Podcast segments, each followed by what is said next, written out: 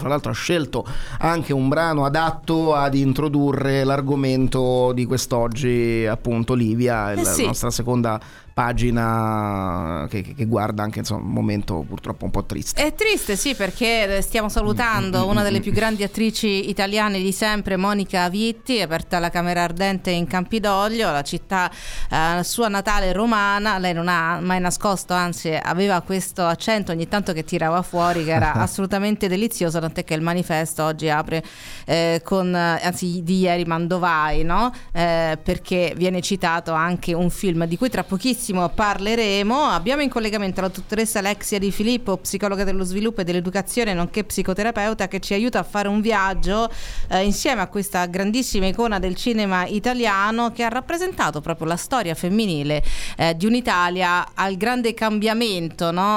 uh, del millennio. Ben trovata, buongiorno dottoressa Di Filippo, ben, bentornate tra noi. Buongiorno dottoressa. Gra- grazie, buongiorno a lei Livia, buongiorno Andrea.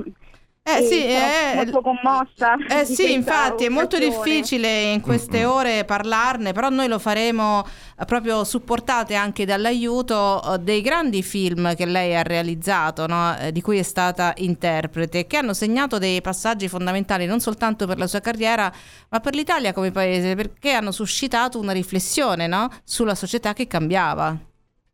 Eh, assolutamente sì, eh, Monica Vitti ha raccontato l'evoluzione della donna dal dopoguerra in poi e della società che le si muoveva attorno, che la condizionava ma che per certi versi cambiava con lei. Ci ha regalato ritratti, ritratti di donne indimenticabili e assai poco canonici, modernissimi per i tempi in cui li interpretò ed ancora attuali. Eh, non solo, ma credeva nella necessità per la donna di essere indipendente, di avere un'occupazione, degli interessi al di fuori della famiglia, tanto che eh, quando in una celebre intervista di Enzo Biagi del settantuno le fu chiesto perché si battesse per il femminismo, rispose: perché forse è ora, e ribadì eh, che invece che dire a una figlia a quindici anni che si doveva tro- trovare un marito che la mantenesse, si doveva comunicarle che doveva trovarsi un bel lavoro col quale non dover dipendere da nessuno, per i tempi davvero rivoluzionaria. Sì, rivoluzionaria anche perché lei ovviamente era figlia di quel tipo di società appunto della metà del Novecento che voleva vedere le donne relegate, no? a, ben altri, a ben altri ruoli. Quindi lei ha attraversato proprio la fase dell'emancipazione femminile, l'ha raccontata perché evidentemente era anche e, e prioritario come suo mm. eh, di tema. Ora attraverseremo la storia anche del nostro paese con i suoi film. Lei ci ha segnalato eh, tre film in particolare particolare eh, che insomma hanno segnato la sua carriera, ma che appunto raccontano della donna. Vogliamo analizzare insieme L'Eclisse. Questo che, che film è stato, dottoressa?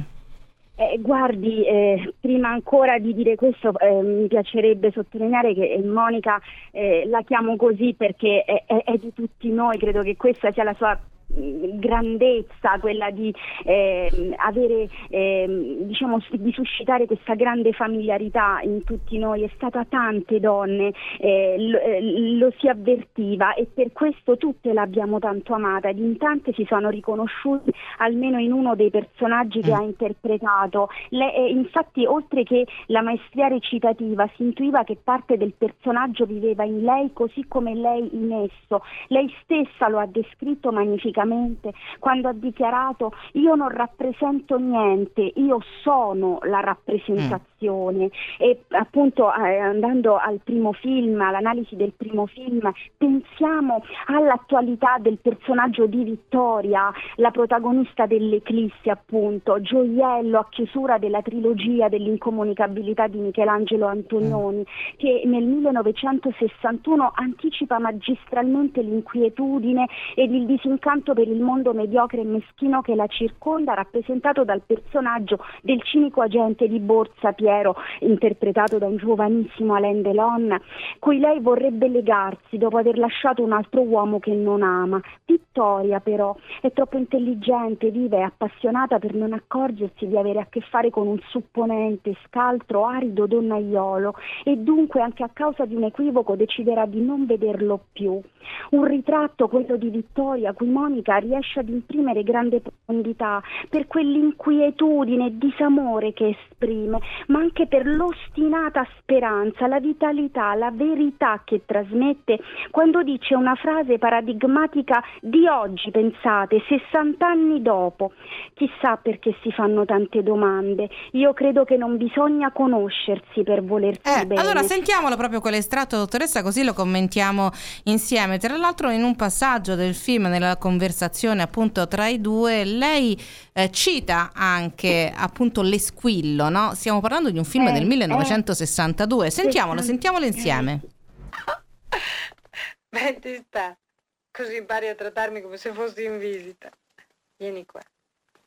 Cosa hai fatto ieri sera? Ero a cena con sette otto miliardi. Ah, o con una squillo. E chi ha tempo di andare con le squillo? La squillo sono io. E tu che hai fatto ieri sera? Chissà perché si fanno tante domande. Io credo che non bisogna conoscersi per volersi bene. E poi forse non bisogna volersi bene. Comunque mi sono divertita. Ero con della gente simpatica. Li conosco? Non credo, non giocano in borsa. A te non piace venire in borsa? Non ho ancora capito se è un ufficio, un mercato o un ring. E poi forse non è nemmeno necessario. Bisogna venirci spesso per capire. Se uno entra nel giro, si appassiona. Si appassiona a che cosa, Piero? Tra l'altro uno sguardo intensissimo eh, che buca molto, lo schermo, sì. e, e insomma, la modernità, no, eh, di questa conversazione, eh, esatto, Andrea. Pensavo proprio a questo, a questa capacità, no, dei grandi, come spesso vengono appunto ribattezzati, ma eh, in questo caso proprio per, per motivi davvero di, di merito, questa capacità un po' come i classici di riuscire a parlare sempre nel corso del tempo, e continueranno a farlo. Volevo chiedere alla mh, dottoressa Di Filippo se in effetti nel momento in cui eh, vengono meno esempi artistici di questa natura, visto che ultimamente abbiamo parlato tanto dei giovani, eh, insomma eh, diventa poi difficile, no, trovare tra virgolette dei, dei sostituti, dei modelli. Eh, ne parlavamo qualche giorno fa, i modelli familiari magari vengono meno, si guarda fuori, si guarda ai V I P, si guarda eh, appunto agli artisti, però eh, insomma eh, lo scenario sotto alcuni punti di vista diventa un pochino desolante, forse. Dottoressa Di Filippo. E tuttavia eh, ci sono le loro opere, eh, ciò che davvero dispiace è che non si utilizzino questi film per educare i ragazzi, per far comprendere loro le origini di certo disagio. La conversazione che abbiamo ascoltato è, eh, potremmo ascoltarla oggi in vari contesti. E poi questo personaggio che, di, di Vittoria, che malgrado il suo desiderio e capacità di amare non sfugge all'eclisse dei sentimenti, che percorre la sua epoca ma che domina la nostra. Mm. E pertanto pensate che ricchezza potrebbe essere se si eh, facessero vedere questi film, questi gioielli ai ragazzi, commentandoglieli anche in maniera eh, opportuna. Eh, questa è l'educazione, questo è stare vicino ai figli, ai ragazzi, parlare anche e soprattutto di queste cose. Eh sì, eh, questo anche perché insomma si può leggere ovviamente eh, su diversi piani eh, questo tipo di interpretazione, questo, oh, questo film. Ma possiamo andare avanti, dottoressa Di Filippo, invece con un film che ra- racconta di una società che è ancora indietro, no, rispetto al suo tempo, La ragazza con la pistola. Mm. Questa anche è una storia molto forte. Sì, dottoressa. Tra l'altro sono molti i messaggi, poi avremo modo di leggergliene qualcuno, perché in effetti... Ecco, anche la, la narrazione colpisce molto le nostre radioascoltatrici. Ascoltiamo il, il passaggio, poi lo commentiamo insieme, dottoressa. La ragazza con la pistola.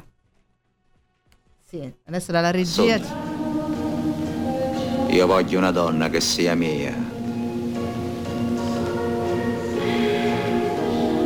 E pensare che tutto questo è successo per quella stupidaggine che abbiamo passato una notte insieme. Perché la chiami stupidaggine, Assunta? Volevo dire una cosa senza importanza. No, Assunta. Senza importanza fosse per la gente di questo paese, ma non per me. Cosa intendi dire? Voglio significare che secondo i nostri sacrosanti principi io c'ho ancora qualche diritto sopra di te. E proprio per quella notte. Non capisco quello che vuoi significare. Assunta, tu siciliana sei come me. E capisci benissimo il mio significato. Ecco, diversi messaggi eh, proprio su questo eh, diciamo ci aiuta sia l'audio che l'esse emme esse di una radioascoltatrice che scrive: un'attrice senza pari che ha cambiato il mondo di tutte le donne del nostro recente del, del nostro recente passato. Vi ricordo che negli anni sessanta era permesso ancora il delitto di onore che dava agli esatto. uomini di decidere sempre il destino di una donna. Lei ci ha insegnato a combattere per il progresso nel mondo femminile e per la dignità delle donne. Che ne pensa la dottoressa Di Filippo? Oh, grazie intanto per il messaggio. Ecco dottoressa, giriamo a lei la riflessione. Sono d'accordissimo e ringrazio l'ascoltatrice per questo eh, bell'input. Quello in effetti di Assunta Patanè è un altro personaggio fantastico a cui Monica Vitti ha dato vita nel film La ragazza con la pistola di Mario Monicelli. Questa giovane siciliana sedotta e abbandonata nella terra natia che si autodetermina, pistola alla mano, ad inseguire il seduttore eh, nel Regno Unito per lavare l'onore macchiato. Assolutamente virtuoso se consideriamo la romanità di Monica, il ritratto di questa donna siciliana cui trasmette freschezza e innocenza pur nell'arretratezza, come anticipava Livia, delle convinzioni e nella surreale determinazione a portare a termine un progetto di vendetta cui abdicherà, evolvendo nella bella e progredita terra di Inghilterra anche grazie all'amore di un professore, un medico, uomo evoluto che un po' sgridandola e molto consigliandola riuscirà a farle fare il salto da donna oppressa del sud Italia a progredita ragazza che, quando incontrerà chi l'ha presa in giro, sarà in grado di eh, mettere in atto la più efficace delle vendette, quella della presa in giro e dell'indifferenza. Anche in questo caso Monica Vitti riesce in modo eclatante e a rappresentare l'evoluzione di Assunta che preconizza l'affermarsi del femminismo ed anticiperà l'esperienza di tante ragazze che dal sud Italia emigreranno al nord cambiando vita. Anche questo è un film del millenovecentosessantotto, per cui vediamo, no, anche un'Italia a due velocità,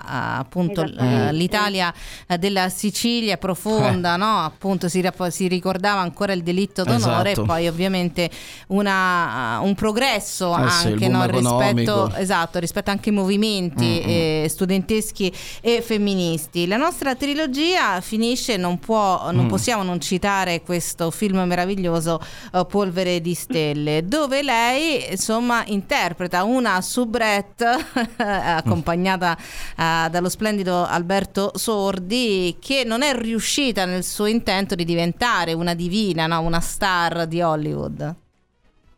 Assolutamente, è un altro personaggio scoppiettante eh, questo di Dea Dani, soubrette di Ama Spettacolo, che col marito Mimmo Adami, interpretato da uno strepitoso Alberto Sordi, dirige un'assai arrangiata compagnia teatrale che vive un momento di improvvisa fortuna nel periodo che precede la fine della Seconda Guerra Mondiale. Irresistibile il ritratto di questa donna abituata agli stenti di un mestiere per cui disgraziatamente lei ed il marito non non hanno arte né talento, eppure così appassionata e rivolta al futuro che la deluderà, specie quando si innamorerà del soldato americano John, mm. con cui si illuderà di poter lasciare la sua vecchia vita, ma che in realtà lascerà lei a terra dopo essersi imbarcato per tornare a casa. Eh. Defini- definitiva poi la sconfitta quando tornerà col marito ad un'esistenza precaria, vivendo di ricordi. Diciamo che anche questo personaggio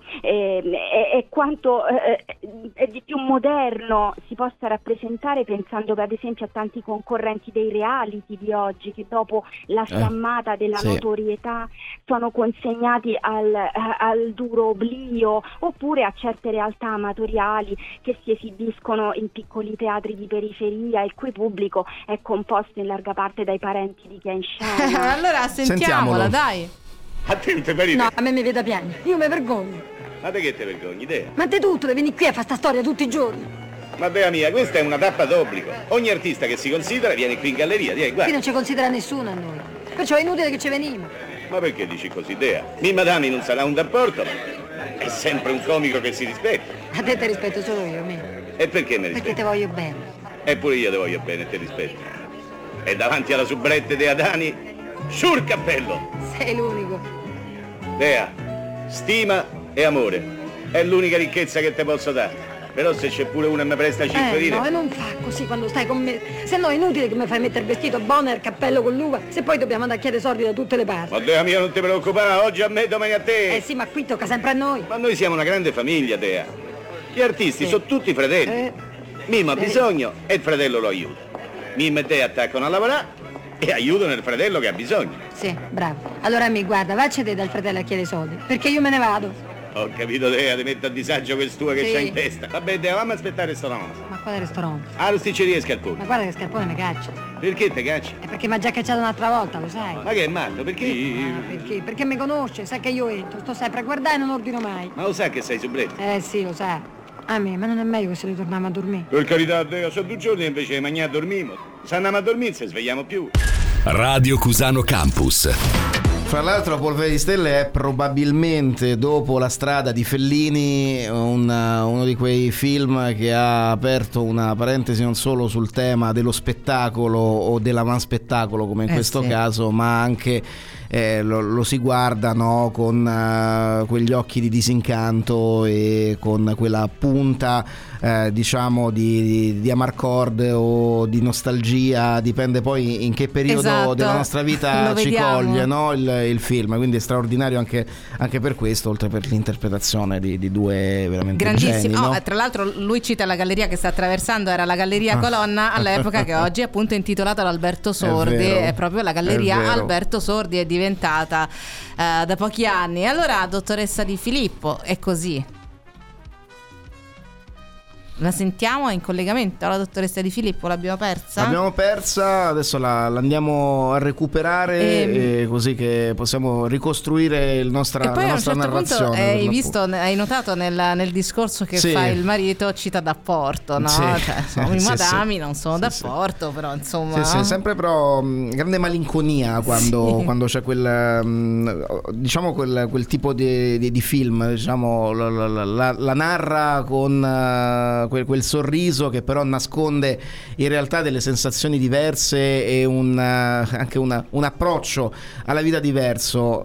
Era chiaramente un altro cinema, ma uh, su questo uh, lo facciamo poi commentare a Piercarlo Fabi con il suo buio in sala. Assolutamente non gli rubiamo, sì. No, non gli non rubiamo entriamo, il mestiere. No, anzi, lo salutiamo, Piercarlo, vi diamo appuntamento per vogliamo dare la linea alla regia, così poi ritorniamo con l'ultima parte con la professoressa Di Filippo. Radio Cusano Campus. Radio Cusano Campus. Cultura e informazione fuori dagli schemi.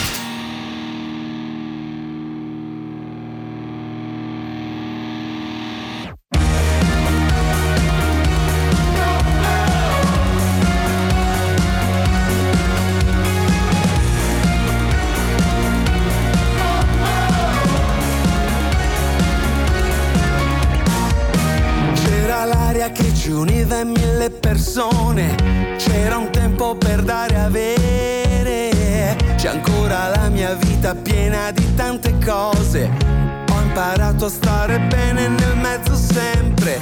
Oggi penso a tutte le occasioni sprecate, alle giornate in strada tra tanta gente e a quella polvere che ho tolto piano dal mio cuore per salvare quello che comunemente chiamiamo amore.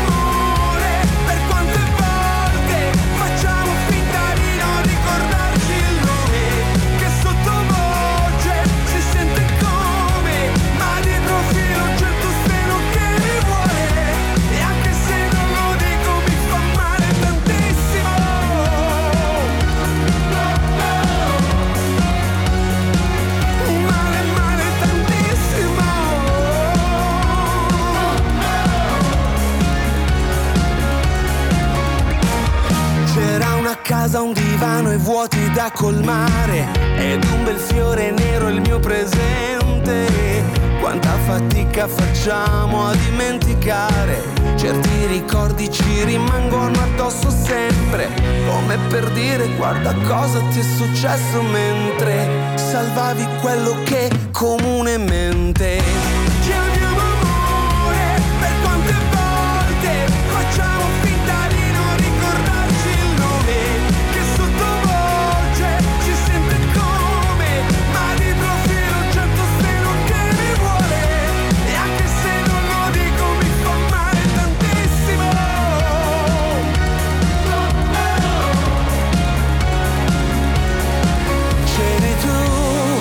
dietro quel sogno mai pronunciato, dietro gli applausi sordi sopra il palco nuovo, l'amore sotto pelle è un'arma nella mano e può fare male, male tantissimo. Ma quale amore, per troppe volte facciamo finta di non ricordarci il nome che sulla pelle poi si confonde quando le labbra vogliono poggiarsi altrove.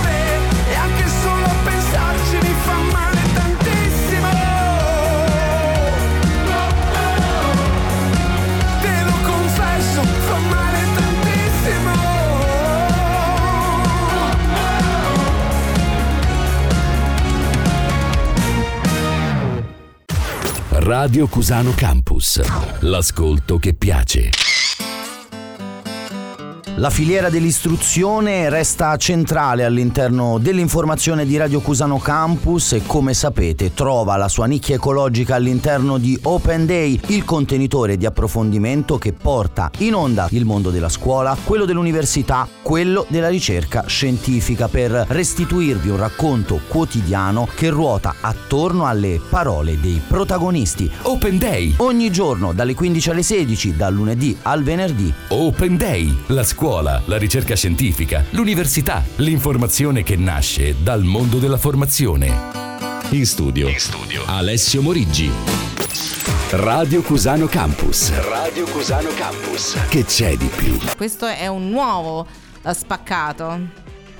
Assolutamente, anche eh, questo eh, personaggio è così vibrante, appassionato e, e contiene questo ossimoro che spesso si osserva in Monica Vitti, di riuscire a eh, rappresentare eh, anche eh, sentimenti quali la tristezza, la malinconia, il disincanto, confezionandoli in una eh, diciamo forma anche surreale. Diciamo che Monica Vitti è stata in grado di dare vita magistralmente a personaggi femminili non convenzionali per una epoca di affermazione incontrastata delle maggiorate, ed è per questo che è stata definita l'antidiva. Ha avuto la capacità di interpretare in modo elegante il cinema moderno ed intellettuale de, di un grande quale Antonioni, traghettando poi nella commedia all'italiana, avendone compreso la centralità nell'evoluzione del costume e possedendo talento ed ironia per dominarla da regina incontrastata. Infatti era anche profondamente simpatica, eh, diceva: il segreto della mia comicità, la ribellione di fronte all'angoscia e alla malinconia della vita, mm. un umorismo, il suo, come diceva Wittgenstein, eh, che non è una disposizione dell'animo ma una visione del mondo, uno sguardo intelligente, aggiungo io, elegante, tetragono, bello ed eterno, indimenticabile come quello di Monica Vitti. Eh beh, insomma, non poteva esserci chiusura migliore, eh, dottoressa, sì. Grazie per averla ricordata insieme a noi e averci ricordato che c'è stato qualcuno che ha saputo raccontarlo, il cambiamento, mentre questo avveniva, e questo è grande ed è grandissima qualità appunto di un'attrice come, come lei. Grazie dottoressa Di Filippo, la settimana prossima, buona giornata. A presto. A presto, è stato un grande piacere, vi ringrazio, auguro a voi e agli ascoltatori una buona giornata. Grazie.